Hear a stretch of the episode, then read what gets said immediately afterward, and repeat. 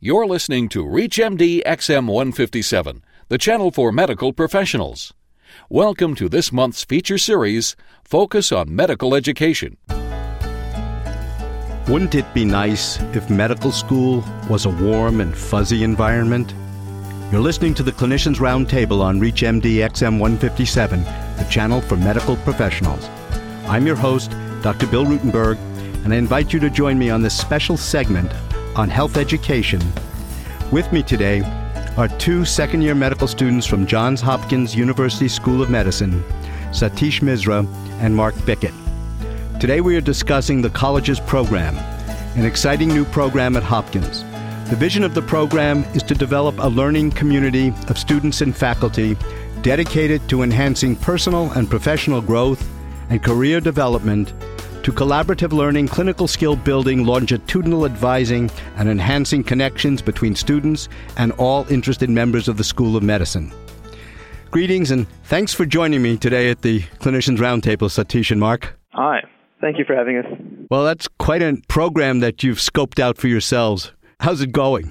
It's going well. I think uh, we've got a lot of students who have jumped on board and who have invested a lot of time in developing different aspects of the program, and the faculty have been fantastic in supporting us as a group and individually and developing uh, partnership in trying to further develop this program for future students. How many students are in the second year class? We have 120 second year students. Are all the students in the program or just 30 of them? Well, actually, with the Colleges Advisory Program, every student is a member of one of four colleges. And we make sure to break up the students across the years. So we have students from each year in one of the four colleges. And that way, we have some kind of longitudinal relationships that can develop with student to student interactions. When you entered Hopkins, were you expecting this type of a program or were you expecting more traditional approach? frankly, I think it turned out to be a lot more than I expected. In what way? So the first time I met my advisor was at our orientation, literally the first day I got to Baltimore. And he sat myself as well as the four others in my group down, and we had lunch and just talked about Baltimore, about our families, about what we expected kind of for the coming year. It was kind of a nice way to start medical school and that it was a very personal and very amiable relationship and kind of an introduction to someone I knew would be helping me through the whole process. I mean, at that point, which was extremely intimidating. And I would agree with Satish. I felt like medical school would, you know, be an intellectually stimulating but very demanding experience. And whenever I got to Hopkins, I think I was a little surprised to find that, you know, the environment here really values cooperation instead of competition, which I think was, you know, one of the kind of myths that I'd come into medical school about. I had a very similar experience, you know, meeting my faculty advisor for the first time, and it turns out that you know they really level the playing field here between students and, and faculty members in terms of bridging the distance to help us form relationships with them that start the first year and continue on through medical school. When you say bridging the distance, I mean you know you're studying at night, and you have an exam the next day, and you're stuck on something. Can you just kind of call them up and say, "Hey, Dr. Shaka, you know I'm having trouble with this concept. Uh, what do you think?" Yeah, basically, I mean, we have access to their emails, their cell phones, their pagers, their house lines. You know, depending on the situation, I think you know we can make the call. Really, what has happened? Um, you know, we think of medical education as a very hierarchical kind of system. We have the doctor, who's the very knowledgeable source of authority, and it's a very kind of top-down system. And what the colleges program has really done is come in and really made it a bottom-up system focused on the students and on the relationships that they have with faculty. And I think a lot of students you know, including myself, would vouch for the opportunity that we've had to really interact with a bunch of our faculty members on that level. Do you interact with them primarily in scientific terms or also humanistic, philosophically? Do you get to talk about healthcare policy, politics in general, perhaps, you know, approach to a dying patient? You know, do you get into some of the meatier things of medicine? I think the relationship is what we want out of it, and the faculty are very good at kind of adapting to what the student needs out of that relationship. So, for example, this past summer you mentioned the death in medicine. This summer when I saw my first patient who had passed away, the next time I saw my advisor, that's what we talked about for most of the time. Other times we talked about summer research activities and kind of going through different labs and what their focuses are and other times we just talked about family and kind of stresses of normal life. It kind of goes across the whole spectrum of everything you could want to talk to somebody about. So you've really had some specific benefits from the close contact with faculty advisors. I mean, this is quantitative benefits. Absolutely. I mean, it's been a huge benefit in kind of navigating through almost every stage of being here. And I agree with Satish. You know, we've had the benefit of really being exposed to these faculty members to learn the clinical side of things very well and also get their perspective on research. But they've also opened up quite a bit of their lives to us just as human beings. And that's really, I think, what has helped, you know, form the connection and the community that we keep talking about. How is that going to make you a better doctor? I think the aim of this type of community is to carry on that kind of sense of community and openness when you become a physician in that you're working as a team with a number of other people. So developing those relationships on more personal levels rather than hierarchical levels. And also instilling the notion of mentorship. And for example, when we graduate uh, become residents, we'll be expected to train students, train junior residents, and so on. And I think in this kind of program where we're developing relationships with younger students and advising them and becoming mentors to them, we become more prepared for that kind of responsibility in the future. Well, and I think Satish and I are also discovering that what the faculty are really helping us do is show us that they're investing themselves in us.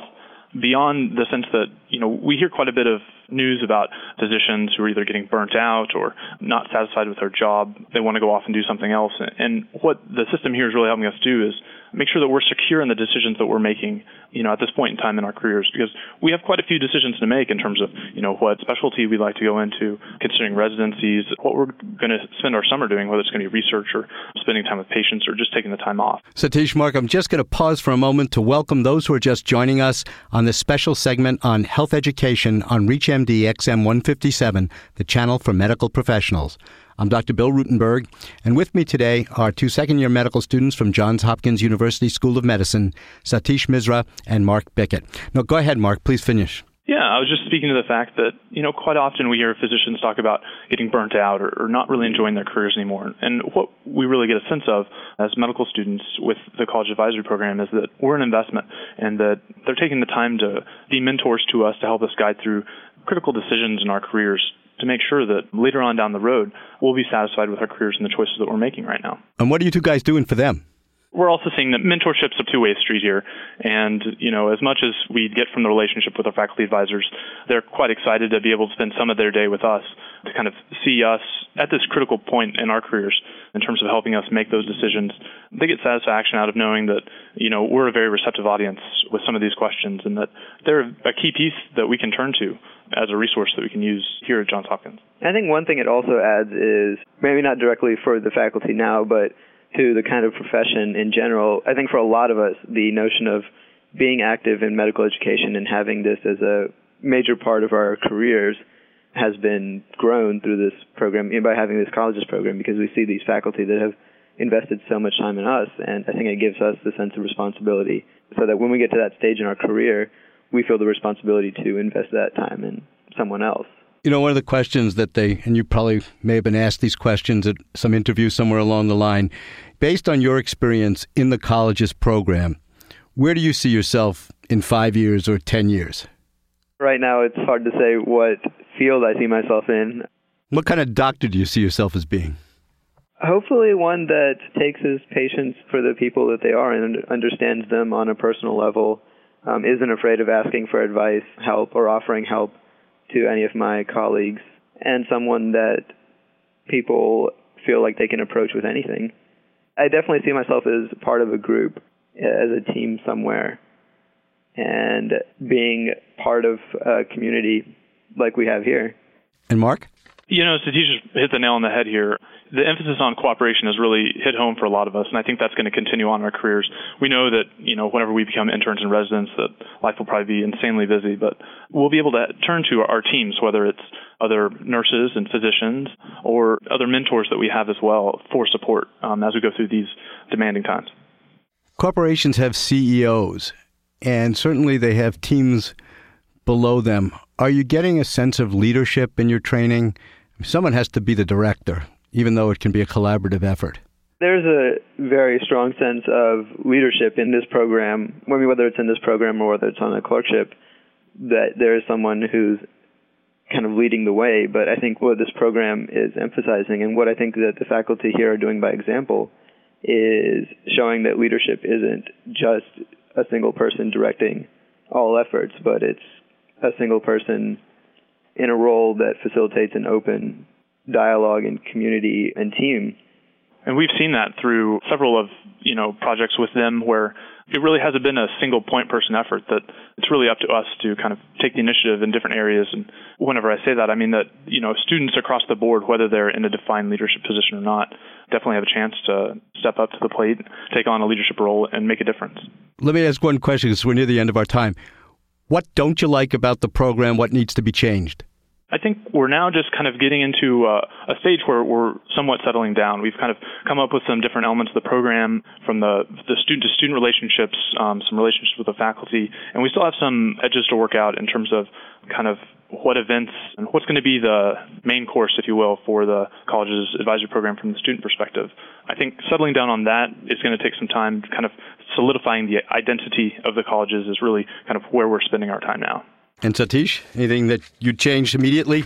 I can't think of anything that I would change immediately, any kind of glaring problems that I see in the program. And I think that stems from the fact that it's being run by very well intentioned folks who really have the best interest of the students and the entire program at heart. I think there are things that will kind of be worked out over time, like obstacles and difficulties that we see as they arise. Well, I'd like to thank you both for spending the time with me. I've been speaking with Satish Misra and Mark Beckett, who've been my guest, and we've been discussing the Johns Hopkins University School of Medicine Colleges program, a new approach to medical student education. I'm Dr. Bill Rutenberg. You've been listening to the Clinicians Roundtable on ReachMD XM 157, the channel for medical professionals. We welcome your comments and questions. Please visit us at ReachMD.com and take advantage of our on demand and podcast features, which gives you access to our entire program library. Thanks for listening. I wish you good day and good health.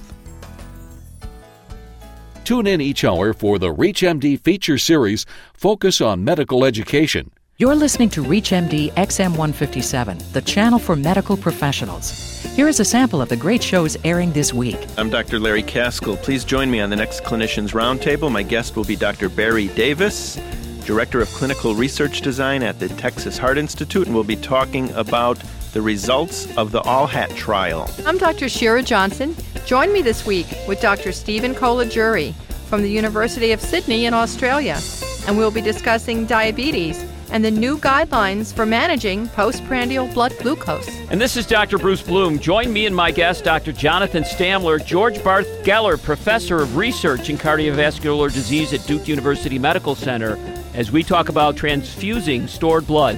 Thank you for listening to ReachMD XM157, where we change topics every 15 minutes. For our complete weekly guest and program guide, visit us at ReachMD.com.